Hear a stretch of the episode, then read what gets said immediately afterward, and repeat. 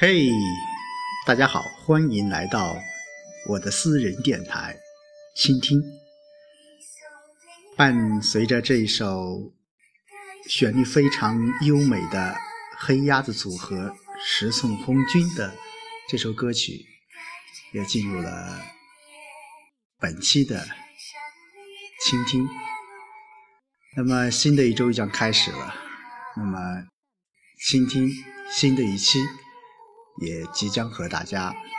见面了。那么，首先还是进入我为大家读党章的板块。那么，可以说，自从开辟了我为大家读党章这个板块以来，呃，有很多一些倾听的听众朋友们感觉到非常的新颖啊，说还读党章，这样的一个节目还去读党章，呃，真的感觉到很。新奇！那么作为我来说，我是一名选派干部。那么现在当下脸学做啊非常重要的一点，我们说学党章，也是脸学做非常重要的一个内容。我想以这种形式，呃，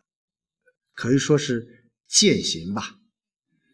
好，那么从今天晚上开始，我们将为我为大家读党章，进入了第四章。啊，党的地方组织第二十四条，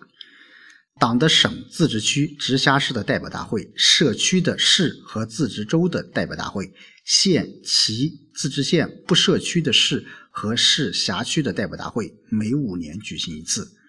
党的地方各级代表大会由同级党的委员会召集，在特殊情况下，经上一级委员会批准，可以提前或延期举行。党的地方各级代表大会代表的名额和选举办法由同级党的委员会决定，并报上一级党的委员会批准。第二十五条，党的地方各级代表大会的职权是：一、听取和审查同级委员会的报告；二、听取和审查同级纪律检查委员会的报告；三、讨论本地区范围内的重大问题并作出决议；四、选举同级党的委员会，选举同级党的纪律检查委员会。第二十六条，党的省、自治区、直辖市、社区的市和自治州的委员会，每届任期五年。这些委员会的委员和候补委员必须有五年以上的党龄。党的县、自治县不设区的市和市辖区的委员会，每届任期五年。这些委员的和候补委员必须有三年以上的党龄。党的地方各级代表大会和如提前或延期举行，由他选举的委员会的任期相应地改变。党的地方各级委员会的委员和候补委员的名额分别由上级委员会决定。党的地方各级委员会委员出缺，由候补委员按照得票多少依次递补。党的地方各级委员会全体会议每年至少召开两次。党的地方各级委员会在代表大会闭会期间，执行上级党组织的指示和同级党代表大会的决议，领导本地方的工作，定期向上级党的委员会报告工作。好，今天我为大家读党章的板块就读到这里。那么今天晚上，嗯，和大家一起来，呃，分享。呃，上周啊，也就是星期五、星期六、星期天三天，由我们市委组织部和呃县委党校呃共同举办的一次呃走进粤西呃学习参观的一个培训会啊。呃，说实话，嗯，培训会或者是一些参观观摩会也。呃，参加过很多次，但是这一次，呃，走入安庆的粤西，呃，感触非常的深刻。呃，呃，第一点啊，第一点，粤西，呃，大家都知道是一个红色旅游基地之地，那么也是我们当年这个红二十八军在这过程当中可以说是。呃，留下了很多很多一些值得我们现在去追忆或者是纪念的一些事情，或者是一些物件。那么周五啊，就到了岳西。根据这个安排，呃，第二天啊，岳西县委党校的这个呃领导吧，呃，给我们安排了到大别山烈士陵园去啊瞻仰我们呃在这一次啊，可以说在。红军长征过程当中做出了呃巨大贡献的，也是我们呃安徽啊省委首任的这个书记王步文啊，嗯，总感觉到非常新新奇的是什么呢？那天晚上我们每人就发了一啊一套红军服啊，第二天我们统一着装啊，呃来参观。瞻仰大别山烈士陵园，献花篮，重温入党誓词，在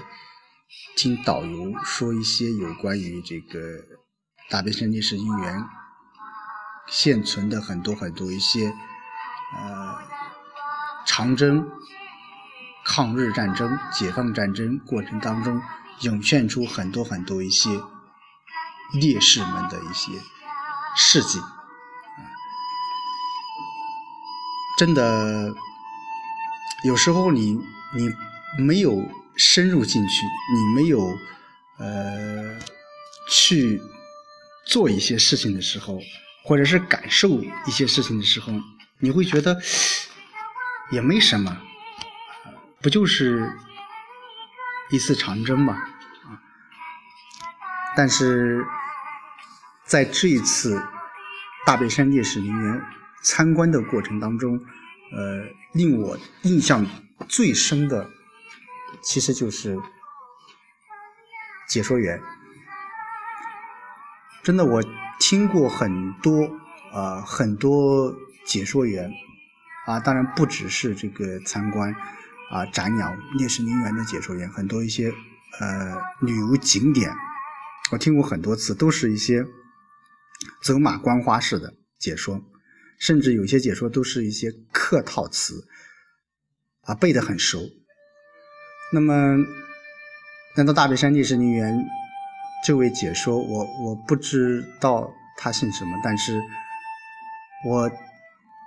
听完了他整场的解说以后，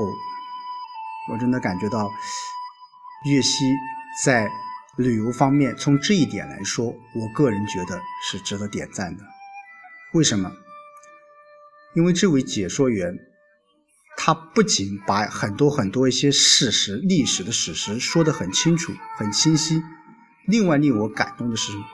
他在讲故事。我们知道，去烈士陵园去瞻仰一些烈士，看一些图片资料。其实有很多很多一些小故事是非常重要的。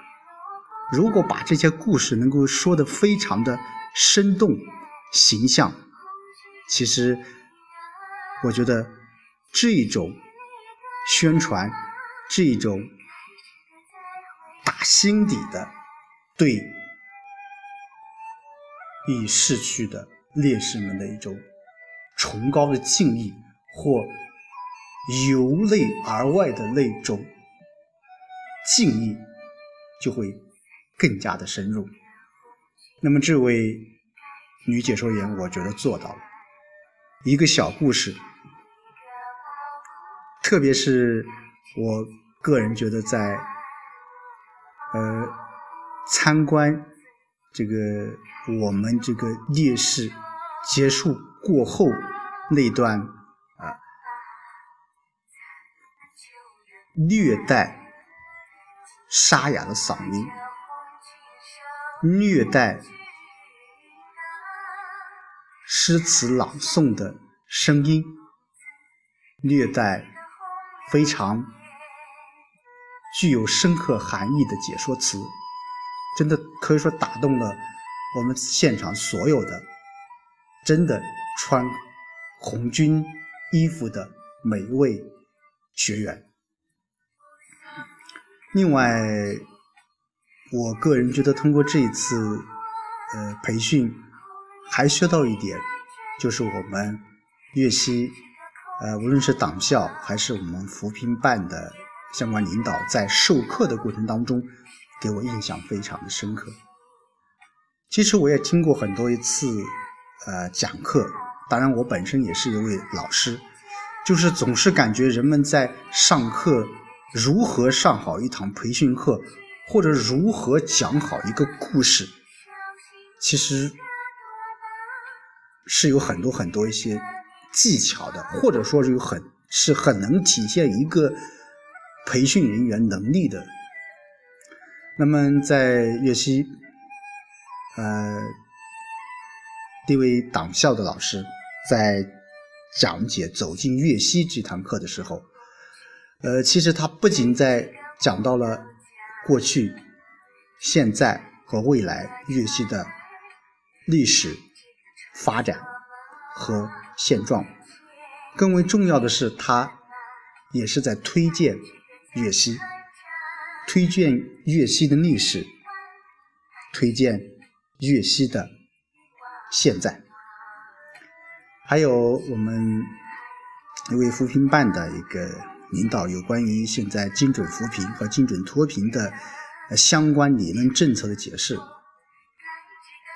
说实话，我也听过很多一些有关扶贫政策的一个梳理，或者说是有关于扶贫这方面的一些培训。呃，这一次是令我感触最深的吧，讲解的非常的入木三分，同时在解释一些理论的时候。也不乏有很多一些幽默的气息。呃，从去到回来三天的时间非常短暂，嗯，但是对于啊这一次呃我们去粤西感受革命老区那种过去、现在。和未来所展现给我们的一种精神，是值得我们深深去思考的。另外，呃，我个人觉得今年是长征胜利八十周年，呃，在这样一个时机，在这样一个场合，同时也是今年脸学一座非常重要的呃一年，我们去呃老区去呃。红军长征过程当中，曾经战斗过，刘邓大军曾经挺进过的一个地方，我想，这对于我们接下来的很多一些工作的展开，或者是我们心灵的净化、党性的锤炼，都会是一次绝佳的一个机会。呃，那么我也想。啊，肯定有很多很多一些感触的。呃，在这样一个呃深秋的季节，二零一六年也到四分之三了。那么接下来脱贫攻坚对于我们贫困村来说是非常重要的任务。那么有这样一种。红军长征精神的一种支持鼓舞，再加上我们所有的呃选派干部，包括我们村里面的两位干部的共同努力，我想我们的脱贫攻坚会取得很大的胜利。换句话说，我们一定能够完成今年我们脱贫的任务。呃，也希望。啊，也希望，呃，通过这样一个平台，更多的去把我们很多很多一些红色旅游之地或者具有红色旅游景点的地方，能够更多的展现出来。当然，今天我说的只是一方面，其实粤西有很多很多呃一些旅游景点。啊，当然我在这里不是来推荐粤西，真的，其实粤西离我老家鹿湾也非常非常的近啊。当然，呃，也希望有更多的人去走进大别山，啊，走进粤西，啊，走进属于我们曾经为新中国的成立做出巨大贡献的那些英烈们。